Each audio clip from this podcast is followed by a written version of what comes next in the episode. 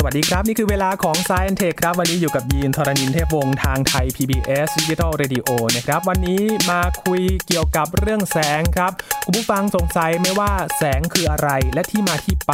คืออะไร มาหาต้นกำเนิดกันนะครับ คุยกับ Science วันนี้ครับ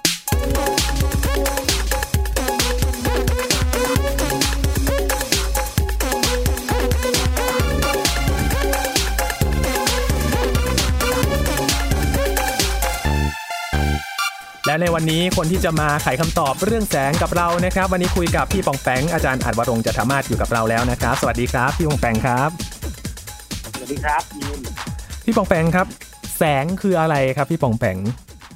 เนี่ยเป็นคำถามที่คนโบราณเนี่ยครับเขาสนใจนะฮะแล้วก็ตั้งคำถามมานานมากเลยฮะครับว่าแสงเนี่ย เออมันคืออะไรกันแน่นะครับเขาเริ่มหากันจากอะไรครับพี่ปองแปง คือการตอบว่าแสงคืออะไรเนี่ยมันเป็นอะไรที่ตอบยากนะฮะดังนั้นเนี่ยเขาก็เลยศึกษานะครับ จากสิ่งที่มันเรียกง่ายที่สุดก่อนนะครับ ก็คือเราต้องถามก่อนว่าเอ๊ะแสงนี่มันมีความเร็วเท่าไหร่กันแน่นะอืมอ่า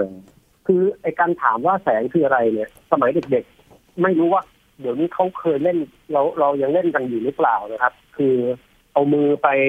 เล่นเงากับแสงอาทิตย์อะไรเงี้ยฮะอ๋อเคยอยู่นะหฮะรืว่ากับไปฉายนะครับ คือตอนเด็กๆ เนี่ย ผมก็เล่นอันเนี้ยนะฮะบ้านผมอยู่ต่างจังหวัดนะครับ แสงแดดก็ผ่านหน้าต่างเข้ามาแล้ว ผมก็เอามือไปไปบังไว้มันก็เกิดเป็นเงา แล้วก็ทำเป็นรูปหมารูปอะไรเหมือนเหมือนคนสมัยก่อนเล่นกันนะครับอืมแล้วก็ตอนเด็กผมก็แปลกใจนะฮะยืนว่าเอ๊ะแสงมันคืออะไรกันแน่มันมันแปลกประหลาดมันตกลงมาบนมือเราเนี่ย ครับ เราไม่รู้สึกอะไรเลยด้วย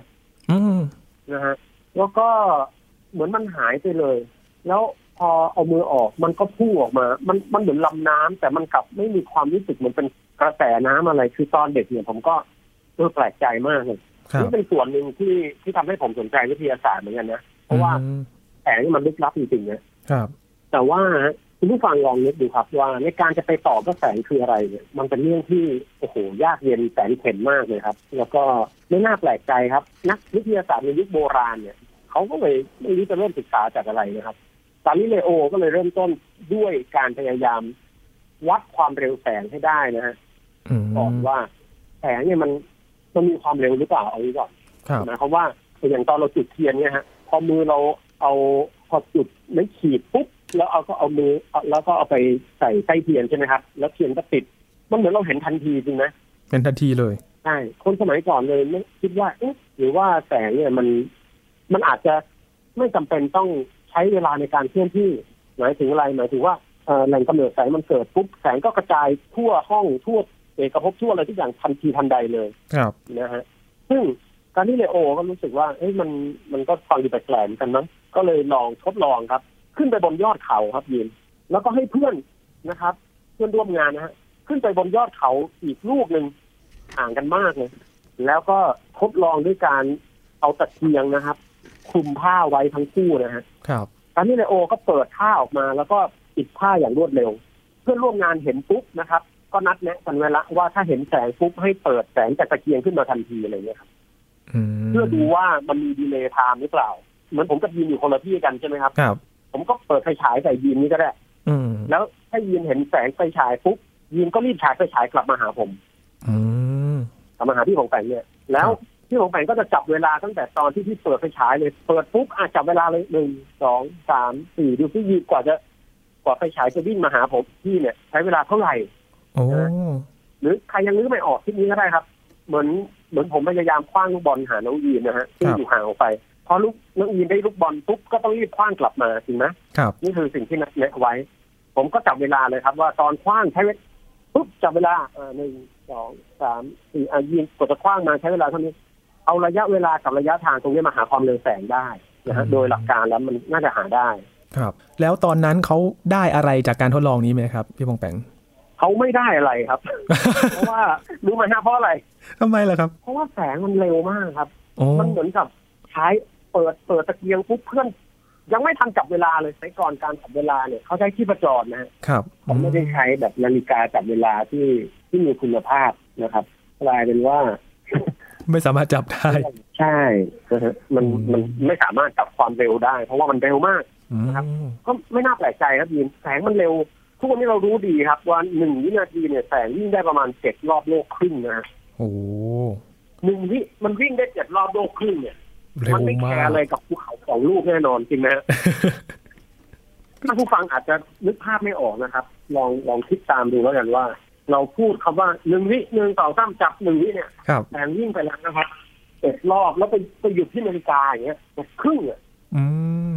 มันเร็วมากเลย การทดลองเกี่ยวกับการวัดความเร็วแสงเนี่ย ก็เลยล้มทับไปครับการเรดิโอก็เลย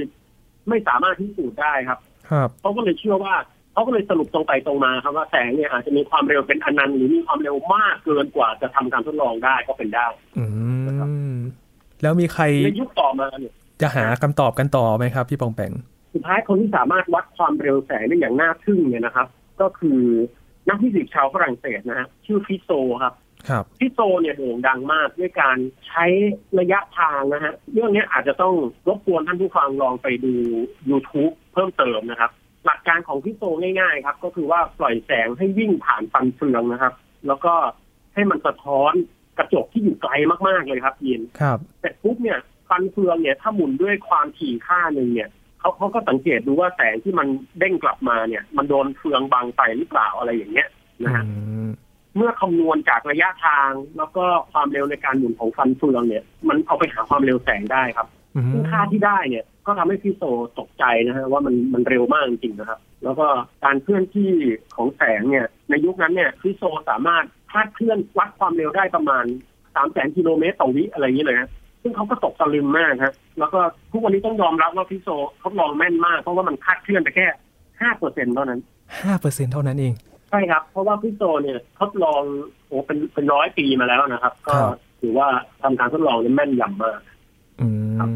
มทีนี้คนที่มาพยายามหาตัวจริงของแสงเป็นคนแรกๆนะครับ คนแรกๆที่พยายามศึกษาเรื่องแสงแล้วก็ซีเรียสมากคือไอแซคนิวตันอีกแล้วครับนะฮะนิวตันเนี่ยเป็นอัจฉริยะอย่างที่เรารู้กันดีนะครับ แต่เขาไม่ใช่แค่คนที่สนใจด้านฟิสิกส์ครับเขาสนใจทุกเรื่องนะครับอืมดังนั้นเขาก็เลยศึกษาเรื่องแสงนะครับ แล้วก็ตั้งสมมติฐานว่าแสงเนี่ย น่าจะเป็นอนุภาคนะยินครับ หมายความว่าไง หมายความว่าแสงเนี่ยน่าจะมีลักษณะเป็นก้อนเล็ก ๆ วิ่งมานะครับ เหมือนเหมือนฝนแบบตกลงมาเป็นเป็นเป็นสายอะไรอย่างนั้นนะฮะอ๋อครับ ซึ่งสายฝนเนี่ยมันก็ไม่ก็เป็นเม็ดน้ำใช่ไหมฮะเม็ดของน้ำหยดลงมา แต่แสงเนี่ยก็พุ่งออกมาจากแหล่งกำเนิดแสงในลักษณะเหมือนเป็นสายฝนอย่างเงี้ยครับยินครับ ความเชื่อเนี้ยก็อธิบายด้วยการทดลองได้ดีมากครับ เพราะว่าแสงเนี่ยมันสามารถสะท้อนได้อืมกระจก คืออย่างอย่างฉายแสงไปยังกระจกนะฮะ มันก็สะท้อนที่กระจกได้ถูกไหมครับ อนุภาคก็สะท้อนได้ ถ้าผมคว้างลูกบอลไปยังผนังนะครับเอ่อลูกบอลมันก็สะท้อนขึ้นมาได้จริงไหมฮะอืม แล้วก็เรารู้ว่าแสงมันสามารถหักเหได้จริงไหมครับ แสงครับเอ่อหักผ่านน้ำผ่านอะไรอนุภาคก็หักเหได้เหมือนกัน เราคว้างลูกบอลใส่น้ำนะครับ ถ้าคว้างถ้าคว้างแรงมากๆ ลูกบอลมันก็วิ่งเข้าไปในน้ำได้ แต่ว่าความเร็วก็เปลี่ยนไปนี่คือการหักเหเนาะอืมนะครับ ครับ แต่ปัญหามันคืออย่างนี้ฮะ ปัญหามันคือว่าในยุคต่อมาเนี่ย นักฟิสิกส์ดันไปเจอปรากฏการณ์ประหลาดเกี่ยวกับแสงครับ อืมเป็นปรากฏการณ์อะไรครับผม เราเรียกว่าการแทรกสอดนะอันนี้ยีนเคยได้ยินไหมเอ่ยโอ้คุ้นๆอยู่ครับพี่ปองแปงโอ้โหสำหรับท่านผู้ฟังท่านใดที่เรียนวิทยาศาสตร์มาก็อาจจะคุ้นเคยกับคำนี้บ้างนะครับ ครับ การแทรกสอดเนี่ย มันเหมือนกับว่าเราเอ่อถ้าใครเคยเล่นหรือเชือกกับเพื่อนนะครับ แล้วสะบัดเชือกพร้อมกันนะฮะให้ให้คลื่นมันมันเป็นคลื่นวิ่งมาชนกันนะครับ ครับเราเพราะว่าตอนที่คลื่นวิ่งมาชนกันเนี่ย มันสามารถรวมกันเป็นคลื่นลูกใหญ่ได้นึกออกไหมฮะอืมหรือว่าเอาง่ายกว่านั้นก็ได้ครับ ลองไปที่ริมแม่น้ำอะครับ แล้วก็คว้างก้อนหินลงไป มันก็จะเป็นวงคลื่นวิ่งออกมาจริงไหมครับ ครับ แล้วเราก็คว้างหินอีกอีกก้อนหนึ่งลงไป อืมคลื่นสองวงมันวิ่งมาชนกัน มันก็จะรวมกันเป็นรูปแบบบางอย่าง เราเรียกรูปแบบการรวมกันของคลื่นเนี่ยว่าการแทรกสอดครับ แน่นอนว่าคลื่นนะครับ มันรวมกันได้จริงไหมฮะมันแทรกสอดได้วิ่งมาชนกัน แล้วมันก็ทะลุกันไปได้ครับ แต่อนุภาคทำแบบนั้นไม่ได้นะฮะแล้วแสงเนี่ยก็มีปรากฏการณ์สำคัญอีกประการหนึงที่เขามาค้นพบเขาเรียกว่าการเลี้ยวเบนนะครับ ก็คือมันสามารถอ้อมสิ่งกีดขวางได้นะฮะคือเราใช้ชีวิตประจำวันเราอาจจะไม่เห็นการเลี้ยวเบนนะฮะมันเห็นยากมาก เช่นถ้าผมเอามือไปบังแสงไว้ แล้วก็เราก็เห็นเงาเป็นรูปมือใช่ไหมครับ ครับ แต่จริงๆแล้วเนี่ยครับเรียนแสงมันสามารถวิ่งอ้อมขอบเงาวกเข้าไปในเงาได้นิดนึงอืมนะฮะคือเงาที่เกิดจากแสงเนี่ย มันไม่ได้เกิดเป็นขอบแบบคมกริบนะครับ มันจะมีการยิ่งวกเข้าไปได้นิดหน่อยนะฮะเราเรียกการวกเข้าไปเรียกว่าการเลี้ยวเบนซึ่งมีแต่คลื่นเท่านั้นที่ทำได้อืม นะครับนักวิทยาศาสตร์ในยุคต่อมาก็ค้นพบปรากฏการณ์เกี่ยวกับคลื่นของแสงเนี่ยมากขึ้นเรื่อยครับๆนะครับ เราก็เลยยอมรับนะฮะว่าแสงน่าจะเป็นคลื่นครับยินอืมทฤษฎีการเป็นอนุภาคของนิวตันเนี่ยนะว่านิวตันจะจะเก่งกาจแค่ไหนนะฮะแต่ว่าเมื่อเจอการทดลองที่มันโอ้โหชัดเจนมากขนาดเนี้ยเขาก็ต้องนักวิทยาศาสตร์ก็ต้องยอมรับนะครับครับในสิ่งที่ที่การทดลองมันเป็น โดยไม่ยึดติดกับตัวบุคคลนี่เป็นเป็นลักษณะของวิทยาศาสตร์ แต่ต้องยอมรับว่ามันใช้เวลานานมากเลยครับกว่าที่เขาจะยอมรับกันได้ เพราะว่าโอ้โหนิวตันนี่ก็เป็นนักคิดที่ทรงอิทธิพลเนาะครับนั่นแหละฮะนี่ก็เลยทำให้เออพิสูจน์ว่าแสงคือคลื่นใช่ไหมครับ พี่ปองแปงใช่ครับ แต่ถามว่าทุกวันนี้เราคิดว่าแสงเป็นอะไรฮะยินรู้ไหมอืม ไม่รู้เหมือนกันครับ พี่ปองแปงสรุปว่าแสงเป็นอะไร เรา มันมีการทดลองหนึ่งครับ ที่ประหลาดมากก็คือ มีเอ่อนักวิทยาศาสตร์ในยุคหนึ่งนะครับ เมื่อประมาณร้อยกว่าปีร้อยกว่าปีนิดๆเท่านั้นเองนะฮะเขาทดลองปล่อยเอ่อแสงนะครับ ไปตกกระทบกับโลหะ แล้วโลหะเนี้ยอิเล็กตรอนในโลหะมันหลุดออกมาได้คำว่าอิเล็กตรอนหลุดเนี่ยอาจจะเข้าใจยากหน่อย แต่เอาเป็นเอาเอาพูดง่ายๆก็คือ มันก็เหมือนมีไฟฟ้าเกิดขึ้นได้นะฮะครับ แล้วพอศึกษาด้วยทฤษฎีคลื่นของแสงเขาก็งงว่า เอ๊ะ มันอธิบายปรากฏการณ์แบบนี้ไม่ได้นะครับ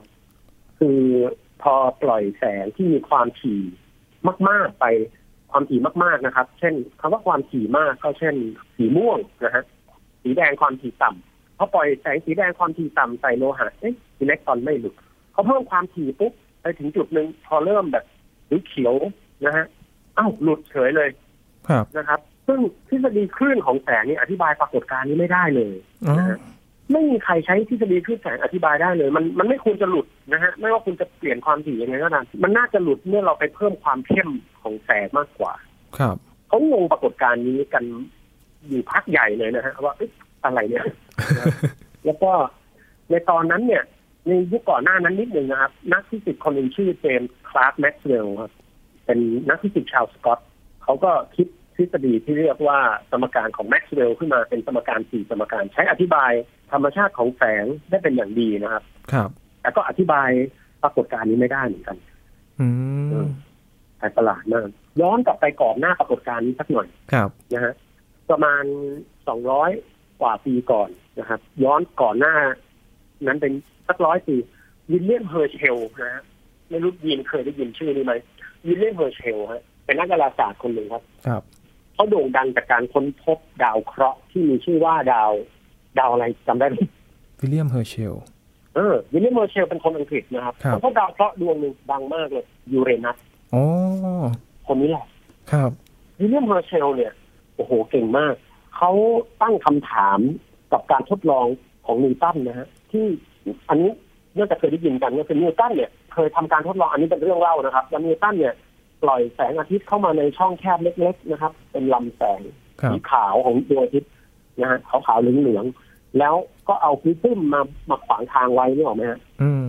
แล้วก็มันก็แตกออกเป็นเจ็ดสีนะครับอ๋อจริงๆเป็นหลายเฉดเลยม่วงครามน้ำเงินเขียวเหลืองแสดแดงครับวิลเลียมเฮอร์เชลเนี่ยตั้งคำถามว่าสีไหนร้อนที่สุด เขาก็ลองเอาเทอร์โมมิเตอร์ไปวัดตามสีต่างๆ แล้วก็มีตัวหนึ่งวางไว้ข้างๆสีแดงเพื่อควบคุม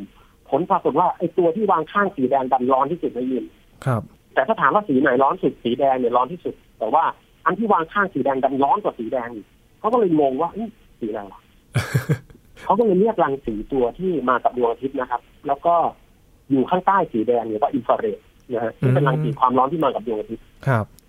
นั่นนั่นเป็นครั้งแรกที่มนุษย์เรารู้จักคลื่นอินฟราเรดแล้วอ๋อในยุคต่อมาเนี่ยอย่างที่บอกว่าเจมส์คลาร์กแม็กซ์เวลล์เนี่ยก็สร้างสมการที่ใช้อธิบาย คลื่นแม่เหล็กไฟฟ้านะครับครับแสงก็เลยกลายเป็นแค่คลื่นแม่เหล็กไฟฟ้าช่วงเล็กๆเท่านั้นนะฮะในยุคนั้นเราเชื่อว่าแสงเป็นคลื่นอยู่อืมแสงเป็นแค่ส่วนเล็กๆเท่านั้นนะฮะนอกนั้นก็มีไมโครเวฟวิทยุเอ็กซ์เรย์รังสีแกมมารังสีอะไรต่อมีอะไรเต็มไปหมดนะครับ ดังนั้นถ้าจะสรุปตอนนี้ไล่เรียงไทม์ไลน์นิดหนึ่งนะฮะมนุษย์เราสนใจด้านแสงมาโดยตลอด เราพยายามวัดความเร็วแสงตั้งแต่สมัยกาลิเลโอครับนะครับ แต่ก็ยังไม่สำเร็จมาสำเร็จสมัยของฟิโซอืม จากนั้นวิลเลียมเฮอร์เชลก็ค้นพบว่า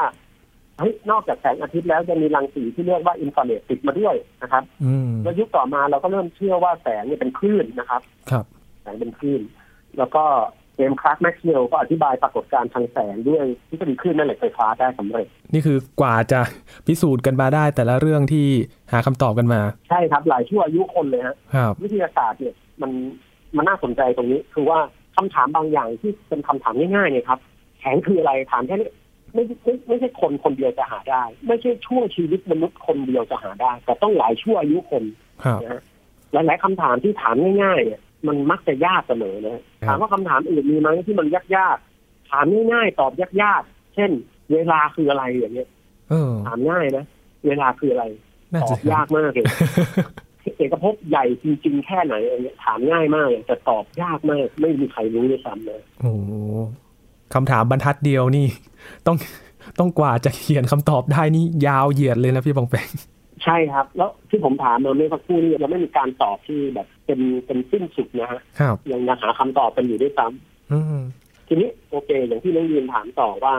แล้วในยุคต่อมาในช่วงปีพันเก้าร้อยเนี่ยมีการค้นพบว่า พอปล่อยแสงความถี่ถึงสูงใส่โลหะแล้วโลหะอิเล็กตรอนิกส์เกิดเหมือนเกิดไฟฟ้าไหลขึ้นได้เนี่ยที่เกิดอะไรขึ้นกันแน่นะฮะครับ ก็มีผู้ชายคนหนึ่งครับ อายุยี่สิบกว่าๆเท่านั้นเนี่ยนะครับถ้าจำไม่ผิดเนี่ยจะยี่สิบหกเนี่ย อธิบายปรากฏการณ์นี้ได้ฮะอื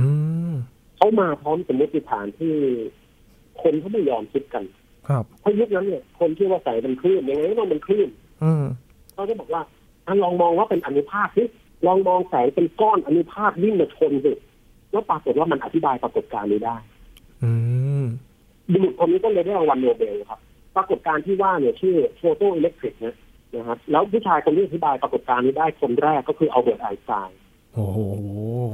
ซึ่งง่ายคือไอน์สไตน์เนี่ยเป็นคนที่ทำให้โลกเนี่ย กลับมามองแสงใหม่อีกครั้งว่าเออมันเป็นอนุภาคได้ด้วย ครับ แล้วไม่เพียงแค่นั้นนะครับ แสงยังมีโมเมนตัมด้วยนะฮะเหมือนลูกบอลเลยเป็นอนุภาคเลยอืม เอายังไงล่ะทีนี้ เอายังไงใช่ไหมครับ ถามว่าแล้วทุกวันนี้เราบอกว่าแสงเป็นอะไร เราบอกว่าแสงเป็นเป็นคลื่นก็ไม่ผิด เพราะมันมีสมบัติของคลื่นครับ แต่ในบางสถานการณ์ในบางการทดลอง มันก็แสดงความเป็นอนุภาคได้ด้วย นั่น อืม นี่แหละครับยีนเขาเรียกสิ่งเนี้ยทุกวันนี้ปรากฏการณ์เกี่ยวกับแสงที่มันแบบต้องอธิบายด้วยความเป็นอนุภาคบ้างคลื่นบ้างอย่างเงี้ย มันอยู่ในขอบเขตของทฤษฎีฟิสิกส์ที่เรียกว่าทฤษฎีควอนตัมนะครัฮะบแน่นอนว่ามันไม่ใช่ทฤษฎีที่เข้าใจได้ง่ายนักนะครับ แล้วหลาย ๆ คนที่เป็นนักฟิสิกส์ในยุคนั้นเนี่ยก็รับไม่ค่อยได้ด้วยว่าเฮ้ยมันต้องเป็นอย่างใดอย่างหนึ่ง มันมันจะมาสองอย่างมันไม่ได้นะแต่การทดลองมันบ่งชี้แล้วครับว่าทดลองมา มันก็สามารถแผ่ไปแบบคลื่นแต่ตอนตกกระทบใส่โลหะใส่อะไรมันกลับมีสมบัติของอนุภาคอ้าวจะเรียกว่าอะไรล่ะอืมนักฟิสิกส์ที่ชื่อนีลส์บอร์ครับ ก็เลยเอ่อเสนอหลักการที่ชื่อว่าการเติมเต็มหรือ complementary นะฮะก็คือว่ามันเหมือนกับเหรียญครับยีนครับเหรียญที่มันมีสองด้าน คือหัวกับก้อยใช่ไหมครับครับถามว่าเหรียญเนี่ย หน้าเหรียญเป็นหัวหรือเป็นก้อยกันแน่เราก็ตอบว่าถ้าโยนบางทีมันก็ออกมาหัว บางทีมันมองอีกด้านหนึงมันอาจจะเป็นก้อยก็ได้ อืมความจริงเกี่ยวกับแสงก็คล้ายๆกับเหรียญเนี่ยครับ คือ มันต้องการทั้งความเป็นคลื่นทั้งอนุภาคมาเติมเต็ม คุณสมบัติที่แท้จริงของมันนะฮะครับ แล้วในยุคต่อมาเนี่ย ซึ่งในช่วงปีพันเก้าร้อยตอนที่ทฤษฎีควอนตัมถือกำเนิดนะครับเอ่อมีการค้นพบว่าอนุภาคที่อย่างอย่างอิเล็กตรอนนะครับ ซึ่งเป็นเม็ดเม็ดโปรตอนอะไรพวกเนี้ยนะฮะเป็นเม็ดเม็ดวิ่งออกมามีมวลชัดเจนพวกนี้พอผ่านการทดลองบางอย่าง มันมีสมบัติเป็นคลื่นได้ด้วยอ้าวอืมเนี่ยครับ ดังนั้นมันก็เลย ก็เลยกลายเป็นว่า สรุปสิ่งที่อยู่ในทฤษฎีควอนตัมนะฮะคือ fundamental หรืออนุภาคเล็กๆนะครับ หรือแม้แต่ตัวแสงเองก็ตามที่ถ้าเราสนใจสมบัติในระดับเชิงลึกของมันเนี่ย เรากล่าวได้ว่ามันเป็นได้ทั้งคลื่นทั้งอนุภาคครับนะครับ แต่ไม่เป็นพร้อมกันนะฮะมันจะเลือกเป็นอย่างใดอย่างหนึ่ง ขึ้นอยู่กับเราทดลองอะไรมันอืมนี่แหละความประหลาดของแสงนะครับโอ้โหประหลาดจริงประหลาดมากฮะแล้วก็อย่างที่บอกครับ ทุกวันนี้เนี่ย กล้องโทรทัศน์เนี่ย เราก็มีกล้องโทรทัศน์เยอะแยะนะครับ ทั้งแบบที่ เก็บแสงนะครับอย่างที่หลายท่านรู้จักกันดีคือกล้องโทรทัศน์เนี่ยก็เอาไว้รวมแสงใช่ไหมฮะๆครับแแต่กล้องโทรทัศน์หลายๆแบบเนี่ยก็ยังใช้รวมคลื่นชนิดอื่นๆด้วยไม่ว่าจะเป็นคลื่นวิทยุ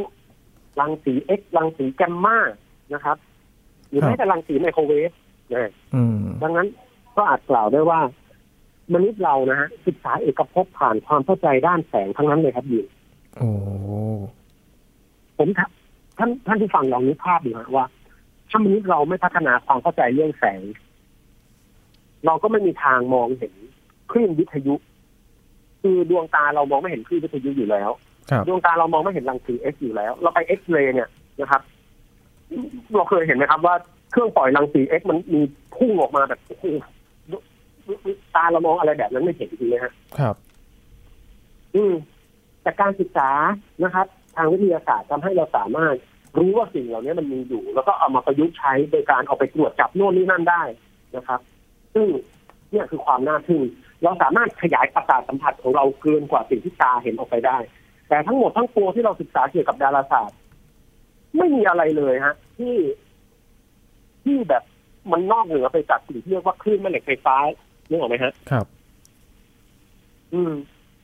ปรากฏการณ์ทุกอย่างที่เราศึกษาทางดาราศาสตร์ล้วนเป็นปรากฏการณ์ที่เกี่ยวข้องกับ คลื่นแม่เหล็กไฟฟ้า ทั้งสิ้น จนกระทั่งจนกระทั่ง มีการศึกษาสิ่งที่เรียกว่าคลื่นความโน้มถ่วงได้เนี่ยอืมนะฮะที่เป็นข่าวฮือฮานั่นเป็นครั้งแรกที่มนุษย์เราเนี่ย สามารถนะครับ มองเห็นปรากฏการณ์ใช้คำว่าตรวจจับแล้วกันตรวจจับปรากฏการณ์ที่ไม่ใช่คลื่นแม่เหล็กไฟฟ้า แต่เป็นคลื่นชนิดใหม่นะฮะอย่างคลื่นความโน้มถ่วงอย่างเงี้ย ครับได้เป็นครั้งแรกครับ แล้วก็ทุกวันนี้นะฮะหลาย ๆ คนก็อาจจะบอกว่า เอ้ยแล้ว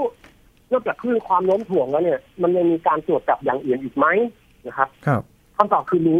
นะฮะนักดาราศาสตร์เนี่ย ตอนนี้ยังสามารถศึกษาอนุภาคเล็กๆที่เรียกว่านิวตริโนได้ด้วยนะครับนิวตริโนเนี่ย มันแทบจะไม่ทนกับใครเลย แต่สุดท้ายเราก็ตรวจจับมันได้ ครับ นักดาราศาสตร์พากันคาดหวังครับยินว่าในอนาคตเนี่ย เราจะมีดวงตาใหม่งอกขึ้นมาก็คือ การศึกษาคลื่นความโน้มถ่วงและการศึกษานิวตริโนนะฮะเป็น เป็นยุคใหม่ของดาราศาสตร์ คือเราจะไม่พึ่งแสงอย่างเดียวละ ไม่พึ่งคลื่นแม่เหล็กไฟฟ้าอย่างเดียวละ เราจะศึกษานิวตริโนเพื่อดูว่า เออในเอกภพเราเนี่ย มีนิวตริโนถูกปลดปล่อยมาจากที่ไหนได้บ้างนะครับ แล้วก็มันสอดคล้องกับปรากฏการณ์น่าสนใจอะไร ยกตัวอย่างเช่นซูเปอร์โนวาเนี่ยเวลามันระเบิดขึ้นมาเนี่ย แสงมันอาจจะวิ่งคดเคี้ยวไปมานะฮะเพราะมันชนกับโน่นนี่นั่นได้นะครับ แสงมันแสงมันวิ่งชนไปมาได้ แต่นิวตริโนเนี่ยมันวิ่งเป็นเส้นตรงโดยที่ไม่ชนกับใครเลยเนาะอืมเป็นไปได้ที่เราจะตรวจจับนิวตริโนแล้วก็ศึกษาซูเปอร์โนวาได้ดีกว่ากว่าแต่ก่อน แต่แน่นอนครับเครื่องตรวจจับนิวตริโนตอนนี้อาจจะยัง อาจจะยังไม่มี resolution หรือความละเอียดสูงพอในระดับนั้นนะฮะเพราะมันเพราะมันตรวจจับยากจริงๆฮะครับนั่นแหละอืมอันนี้ก็เป็นเรื่องการการศึกษาเกี่ยวกับแสงตั้งแต่อดีตจนถึงปัจจุบันครับ แล้วก็เป็นประโยชน์อย่างมากในยุคนี้เลยนะครับพี่ปองแปงใช่ครับอืม ไขคำตอบกันแล้ว แล้วก็หาจากข้อถกเถียงกันไปกันมา แต่สรุปว่าก็คือแสงเป็นได้ทั้งคลื่นแล้วก็อนุภาค ใช่ฮะคือเป็นเป็นอะไรสักอย่างหนึ่งที่มีคุณสมบัติของทั้งคลื่นและอนุภาคอยู่ในตัวเดียวกันนะอืมกระจ่างกันแล้วนะครับคุณผู้ฟังกับคำถามที่ว่า แสงคืออะไรคำถามสั้น ๆ แต่ว่าอธิบายนี่ กระดาษหน้าเดียวไม่พอแน่นอนนะครับพี่ปองแปง ใช่ครับยาวมาก ผมเคยเขียนเป็นหนังสือเล่มหนึ่งด้วย โอ้เกี่ยวกับเรื่องแสงเนี่ยนะครับพี่ปองแปงใช่ครับ ไปเอ่อถ้าท่านใดสนใจนะ ลองอ่านนะครับ เรื่องการสุดยอดการค้นพบด้านแสงนะครับอืมพิมพ์คำนี้ลงใน Google ครับเว้นวรรคนิดนึงแล้วเติมนาริสเข้าไปก็ได้ฮะครับของสถาบันวิจัยดาราศาสตร์เข้าไปอ่านครับ คือผมรวบรวมการค้นพบด้านแสงเขียนไว้ให้ครบทุกอย่างนั้นหมดเลยนะฮะอืม ลองไปติดนี่ก็ตาบมอกว่าละเอียดกว่าที่เล่าวันนี้ซะอีกโอ้โหแสดงว่าอันนี้ยังยังไม่หมด ยังไม่หมดครับ ก็คัดเลือกมาเล่าเท่าที่พอจะทำได้นะฮะเพราะว่าอืมประวัติศาสตร์การค้นพบของมนุษย์เราตั้งแต่สมัยโบราณนี่มันเยอะจริงๆครับครับ